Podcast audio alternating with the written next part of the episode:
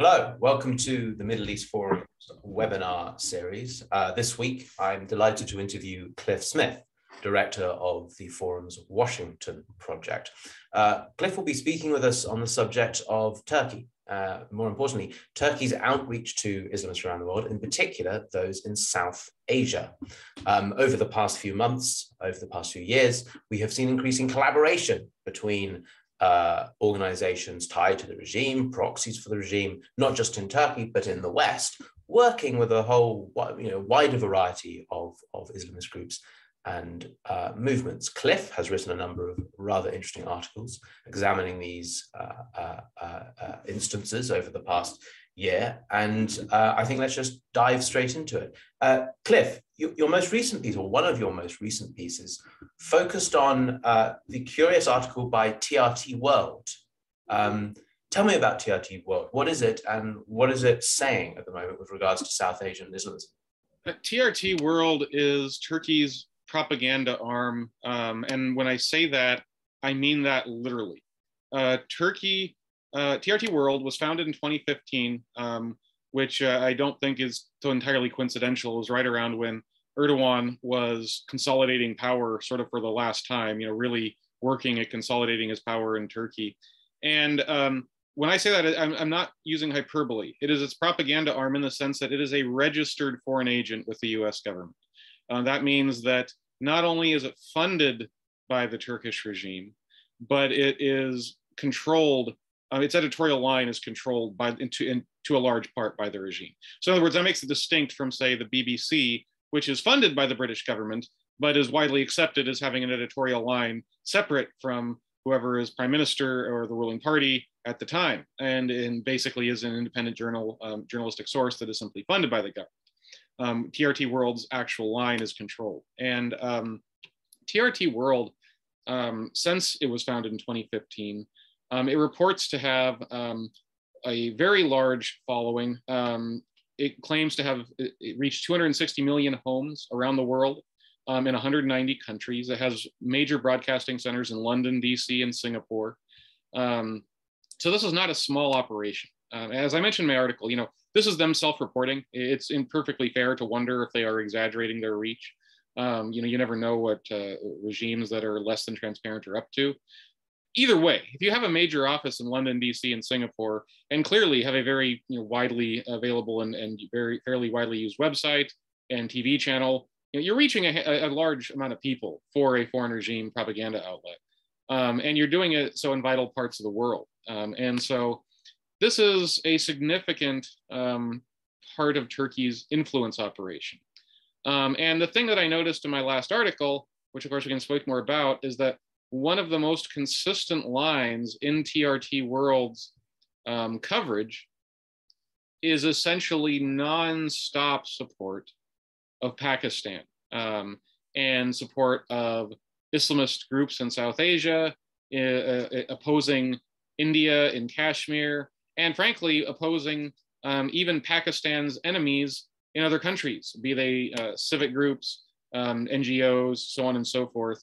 Um, basically, just being a, a part of um, Pakistan's um, defense force in a journalistic, propagandistic, however you want to say it, sense all around the world. Interesting. And by the way, I should just point out this is a pre-recorded interview, so if you do have any questions, we won't see them. Um, uh, but as a, as a consequence, we'll, this will go on for a little longer, uh, the, the, the, lecture section, than it would in, in other webinars. Um, Cliff, that's, that's uh, particularly interesting. But what does that actually look like then, aside from these, um, uh, uh, uh, you know, this general sense of Turkey wanting to push for Pakistan's interest in, on the internet and, and, television and media and so on. What are they actually doing? What are they actually saying? Uh, well, um, the, the example, the first example I used in my article is um, a recent um, article that TRT World ran on their um, web platform um, that concerned the appointment of Masood Khan, Pakistan's new ambassador to the United States. Uh, Masood Khan is an interesting choice, to put it mildly. Um, he uh, had open dealings and open sympathy, not just for extremist movements in the abstract, um, but of actual designated terrorists and designated terrorist groups um, appearing on stage with US designated terrorists with um, direct ties to Al Qaeda, for example, prior to becoming the US ambassador. There were people in civil society, uh, full disclosure, the Middle East Forum was one of them, and you were the one that wrote an article drawing some of this information out into the public. Um, and this got also got the, um, a, a, US congressman concerned that sent a letter to the administration asking his credentials to be rejected as ambassador. And his um, appointment was delayed. Um, for, he, was, he was held over for an unusually long time while the State Department sort of went over his credentials. He was ultimately accepted. During this period when people were wondering, well, why hasn't he been accepted yet? Um, uh, TRT World ran an article discussing the controversy, essentially attacking Khan's critics, um, including yourself, of course, um, but also um, downplaying any legitimate issues, which are, again, demonstrable facts. For example, it referred to um, Khan's praise of Burhan Wani, um, who it deemed a Kashmiri separatist leader, um, to be essentially much ado about nothing. It ignored that Burhan Wani was a commander in Hizbul Mujahideen, which is not only um, a US designated terrorist groups, but it just one of the most brutal terrorist groups in the world by a lot. I, I, mean, they, the, the stories of their murder, torture, rape, I mean, really horrifying crimes that were done not just um, sort of incidental to what they were up to, but because of what they were up to as a shock tactic are well known. Um, and so this was ignored. And instead, you know, people that wrote against him, congressmen that spoke against him, were basically shown to be, you know, nuts and weirdos that don't understand or are unconcerned about Kashmiri rights or whatever. And again, this is not something directly um, related to Turkey. I mean, Turkey's interests in um, in Kashmir is indirect at best. They, you know, are not anywhere close. There's a couple thousand miles away from the dispute. They have no troops on the ground that you know that we know of or anything like that. Um, but they deemed even the potential threat to um, Masood Khan's appointment as something worth um, them speaking out about. And this is not a one-off, or even a two-off, or even a dozen or so off. Um, since the founding of TRT World, just counting its print stories, um, they have almost 100 stories a year. That's almost 600 stories um, since its founding on Kashmir. Um, I admit I did not read every single story on Kashmir that they put out, but every single one I looked at, and I looked at quite a few, um, obviously made uh, Pakistan look relatively good, India look relatively bad, and Turkey look like a friend of Pakistan. Um, so this is another way that uh, they have um, um, worked their way into sort of part of Pakistan's um, larger narrative and in promoting that narrative around the world is what I'm trying to say. Yeah. Um, and what, what about outside of, of media coverage? How else, any other ways in which Turkish, uh, uh, the Turkish regime or Turkish proxies are, are inching closer to South Asian Islamists?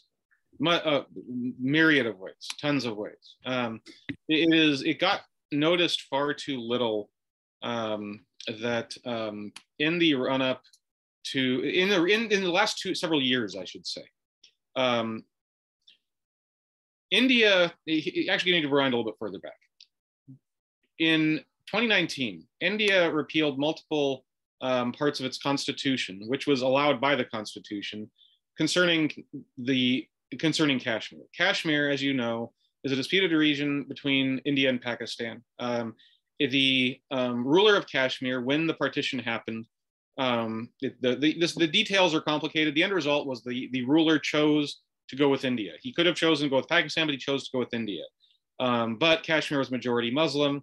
Um, Pakistan refused to accept it. They sent in the military.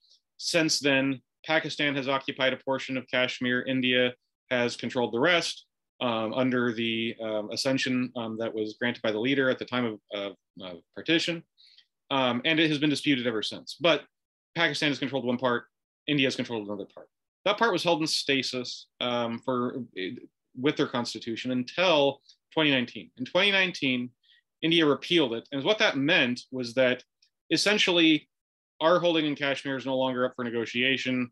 Um, we are um, giving the same rights, no special rights, no special provisions, uh, and we're also enforcing all civil rights laws and other things in Kashmir as we see fit. Um, and we're keep, we're not keeping it separate anymore. That was seen by most in the international community as essentially an internal Indian issue. Um, and at most, you know, the Kashmir issue, to the degree there was going to be any changes, would be decided bilaterally between um, Kashmir and Pakistan, while, while the decision of how to govern India controlled Kashmir was India's decision alone. Um, that's how it was widely seen. There was one notable exception, and that was Erdogan. Erdogan, right around the same time, and several years running now, has started raising the issue of Kashmir and demanding sort of international arbitration at the UN. Um, and that is unusual. Um, I, there, I am aware of no other leader that has done anything like that. Um, and the vast majority, even of countries that are friendly to Pakistan, have gone quite that far. Um, so that's just one way that shows, a, and that's part of a much wider um, exchange of political favors, if you were. Um, for example, um, Turkey was was working very closely and was was on the ground in support of Azerbaijan during the war between Azerbaijan and Armenia uh, in in the last several months, and um, or last year, I should say, and um, reportedly, so was Pakistan. Pakistan apparently sent mercenaries, um, which the Azerbaijani um, government, uh, excuse me, the Armenian government um, said publicly. The Pakistanis originally bragged about it publicly and then claimed that they were misunderstood and that they hadn't really done it. Um, you can believe that or not, up to you. Um, either way, it seems fairly clear to me that Pakistan was on the ground there too. Just another example. There have been nonstop exchanges of parliamentarians, of um, sort of high level communications. All three, Pakistan, Azerbaijan, and Turkey, agreed to take each other's sides in territorial disputes, um, i.e., Kashmir, Nagorno Karabakh, and um, and um, Cyprus, uh, among others, but mostly those. Um, okay. And what about what about um, Islamism in the West? Does this yeah. factor? I mean, Erdogan has a long history of using Islamist groups in the West to advance his agenda. Are we seeing this relationship and this interest in South Asia also play out within Western uh, circles? Very much so, and that's what I was going to go on to next. Um, not long after um, so last time Erdogan raised this issue in the UN, last September, I believe it was, um, he went directly to another meeting. Um, this meeting was with um, the American Muslim leadership, uh, so they declared themselves. This included the uh, US Council of Muslim Organizations, USCMO. Um, they are an umbrella organization of sorts for various um, Islamic and I would argue in almost every case, probably every case, Islamist umbrella for different um, NGOs. Um, several of those have clear Pakistani origins. Um, for example, the Islamic Circle of North America is referred to by Vali Nasr, sort of the, the probably the most um, high profile expert on South Asian um, Jamaati Islami, the, the radical movement out of South Asia that is somewhat akin to the Muslim Brotherhood in, in, um, in Arabia. Um, is one of the most important chapters in the world. Uh, he, he deems it one of the most um, biggest and most important eight most. Uh, the, the ICNA was one. Yeah. Correct. Excuse me. And um, that is part of this. Um, the chairman of the United, U.S. Council of Muslim Organizations is a guy named Mohsen Ansari. He is a doctor who has been um, in charge of several different branches of ICNA, and now is the chairman of um, the U.S. Council of Muslim Organizations. Um, at this meeting, which included not just ICNA, but a number of other ones that were linked to both Turkey and Pakistani uh, radical movements, um, um, Dr. Ansari praised Erdogan for his champion, um, uh, him championing oppressed Muslims all around the world, um, given the fact that he had literally just given a speech on Kashmir at the UN. It's not that hard to figure out what he was talking about. And this works its way into a whole host of other things. Um, there have been multiple other um, groups, even umbrella groups that have been involved. Um, another one is um, is the Union of NGOs in the Islamic World. This is a foreign umbrella group founded in Turkey, but um, is clearly um, has tons of members from South Asian Islamist groups. Uh, ICNA again is a member. Another one is um, there's a new group, um, well, new, it, it, gets messy. The Kashmiri American Council, which is founded by Ghulam Nabi Fai, um, was, was a proxy for the Pakistani ISI. And when I say proxy, I literally mean that Ghulam Nabi Fai was being paid by the Pakistani intelligence to influence American policy on Kashmir. This is not me saying that. This was proven in court, and he went to jail for not being a registered foreign agent. Um, and but he has since reopened shop and has is part of this organization as well. Um, you could go on and on. All of the different links between South Asian Islamist organizations and Turkish Islamist organizations that are both domestic and foreign to Turkey, that are domestic and foreign to the US, are all interlocking. Um, and like I said in another article I wrote on this topic, this does not necessarily mean that every Turkish NGO or every South Asian, you know, origin NGO um, takes its orders directly from Ankara. It does not mean that they're always going to see things 100% on the same page. It does not mean that they are literally controlled by Pakistani intelligence or Turkish, um, you know, regime forces in the same way that Ghulam Nabi Fai, again, this unregistered foreign agent that was convicted as such, um, is still involved in these issues, are. I, I, it does not necessarily mean that. What it does mean is that as Erdogan has taken up increased leadership of the Islamist movement, the global Islamist movement, it should come as no great surprise that Islamists around the world are partnering with him, looking to him for leadership, and working towards the same goals in concert. And that's what we're seeing. Interesting. Now, I think uh, in the years following 9 11, the uh, state that most favored Islamism in most people's mind was Saudi Arabia. And the Wahhabism of Saudi Arabia was something that you know, most Americans had, had heard about. Uh, but I notice we're not discussing Saudi Arabia here. Um, it's clear times have changed. Um, does this represent a new axis then of Islamist thought? Is, is Turkey now the leader of Islamist patronage around the world? Are there other particular states? Is Pakistan one it's, of them? It's certainly a leader. Um, I would. I'm not sure if I'd call it the leader. Um, that gets messier. But yes, Saudi Arabia has fundamentally changed. I mean, look, Saudi Arabia is a society with very old, um, you know, almost medieval trends in it. It has huge amounts of problems, huge abuses of human rights. I don't want to minimize any of that. Nonetheless, at the end of the day, right now, um, under their current leadership, they have almost including completely, you know, given up on certain on funding of Islamist organizations um, at home and abroad. They have um, pushed against Islamist forces domestically. They have are quite clearly working closely with anti-Islamist forces in many situations. Um, the recent Gulf rift that lasted for several years between um, Saudi, UAE, um, several other countries, you know, Egypt, so on and so forth, and Qatar was about many things. Uh, and I don't want to oversimplify it, saying it was simply just about Qatar's support for Islamism. But that was a big one. And it was also a big one that included um, Qatar's support for Islamist groups and their propaganda arm, Al Jazeera. And when I say that Turkey is part of the new um, Islamist alliance pushing Islamism in the world, um, Pakistan would be another one, and so would Qatar. And they're increasingly working together. Um, in a article um, um, a few months ago, um, a Asli, I'm going to butcher this name, Iwai Aydin Tasbas um, wrote an article in the Washington Post. Excuse me for butchering that name. Um, but in she calls it uh, in it she calls Qatar, Pakistan, and Turkey um, the Taliban whisperers.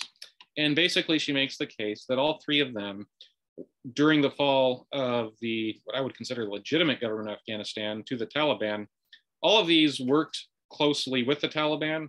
And at the end of the day for the Taliban's interests in order to gain influence over it and then to sort of package that influence with it to the rest of the world as hey look we can work with the Taliban for you. Um, this is true. Um, Erdogan actually right before the Taliban took over was saying in a public speech that the Taliban should work with Turkey because Turkey has no problems with the Taliban's beliefs, which I think is a fairly shocking thing to hear from a NATO ally.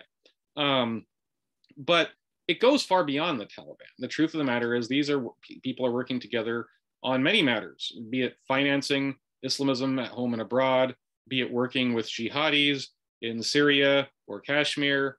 Uh, you, you, the list can go on and on. They are taking over jobs that Saudi Arabia used to do. Um, there was a, a, one thing that has also gotten too far too little um, um, scrutiny is that Turkish school curricula, which was once considered a model of secularism, according to Dr. James Dorsey of National University of Singapore's uh, Middle East Institute, um, is, are now the focal point of what he calls supremacist and intolerant curricula in the Muslim world. This is the kind of thing you used to hear about Saudi textbooks, which you are hearing significantly less of. And I don't think that's simply propaganda. I think that is the reality on the ground. Turkey um, under Erdogan um, is taken over for a lot of what Saudi Arabia used to do or what the Muslim Brotherhood used to do. Again, it's not an accident that when the Muslim Brotherhood was kicked out of Egypt, a whole lot of them wound up in Turkey.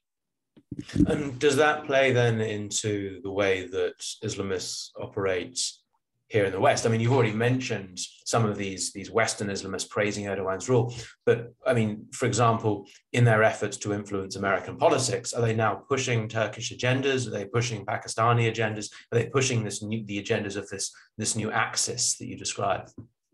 I would yes. Um, I think that is definitely safe to say, especially in zones where it's sort of the interests are more clear. Um, it, it, example Kashmir is one that um, Islamists of all stripes, um, be they Arab or Muslim um, or, or, excuse me, or Pakistani or um, or Turkish, have all been pushing in the same direction. Basically, painting Kashmir is entirely an issue of um, a of a Muslim concern trying to free their Muslim brothers and sisters from Hindu oppression or what have you.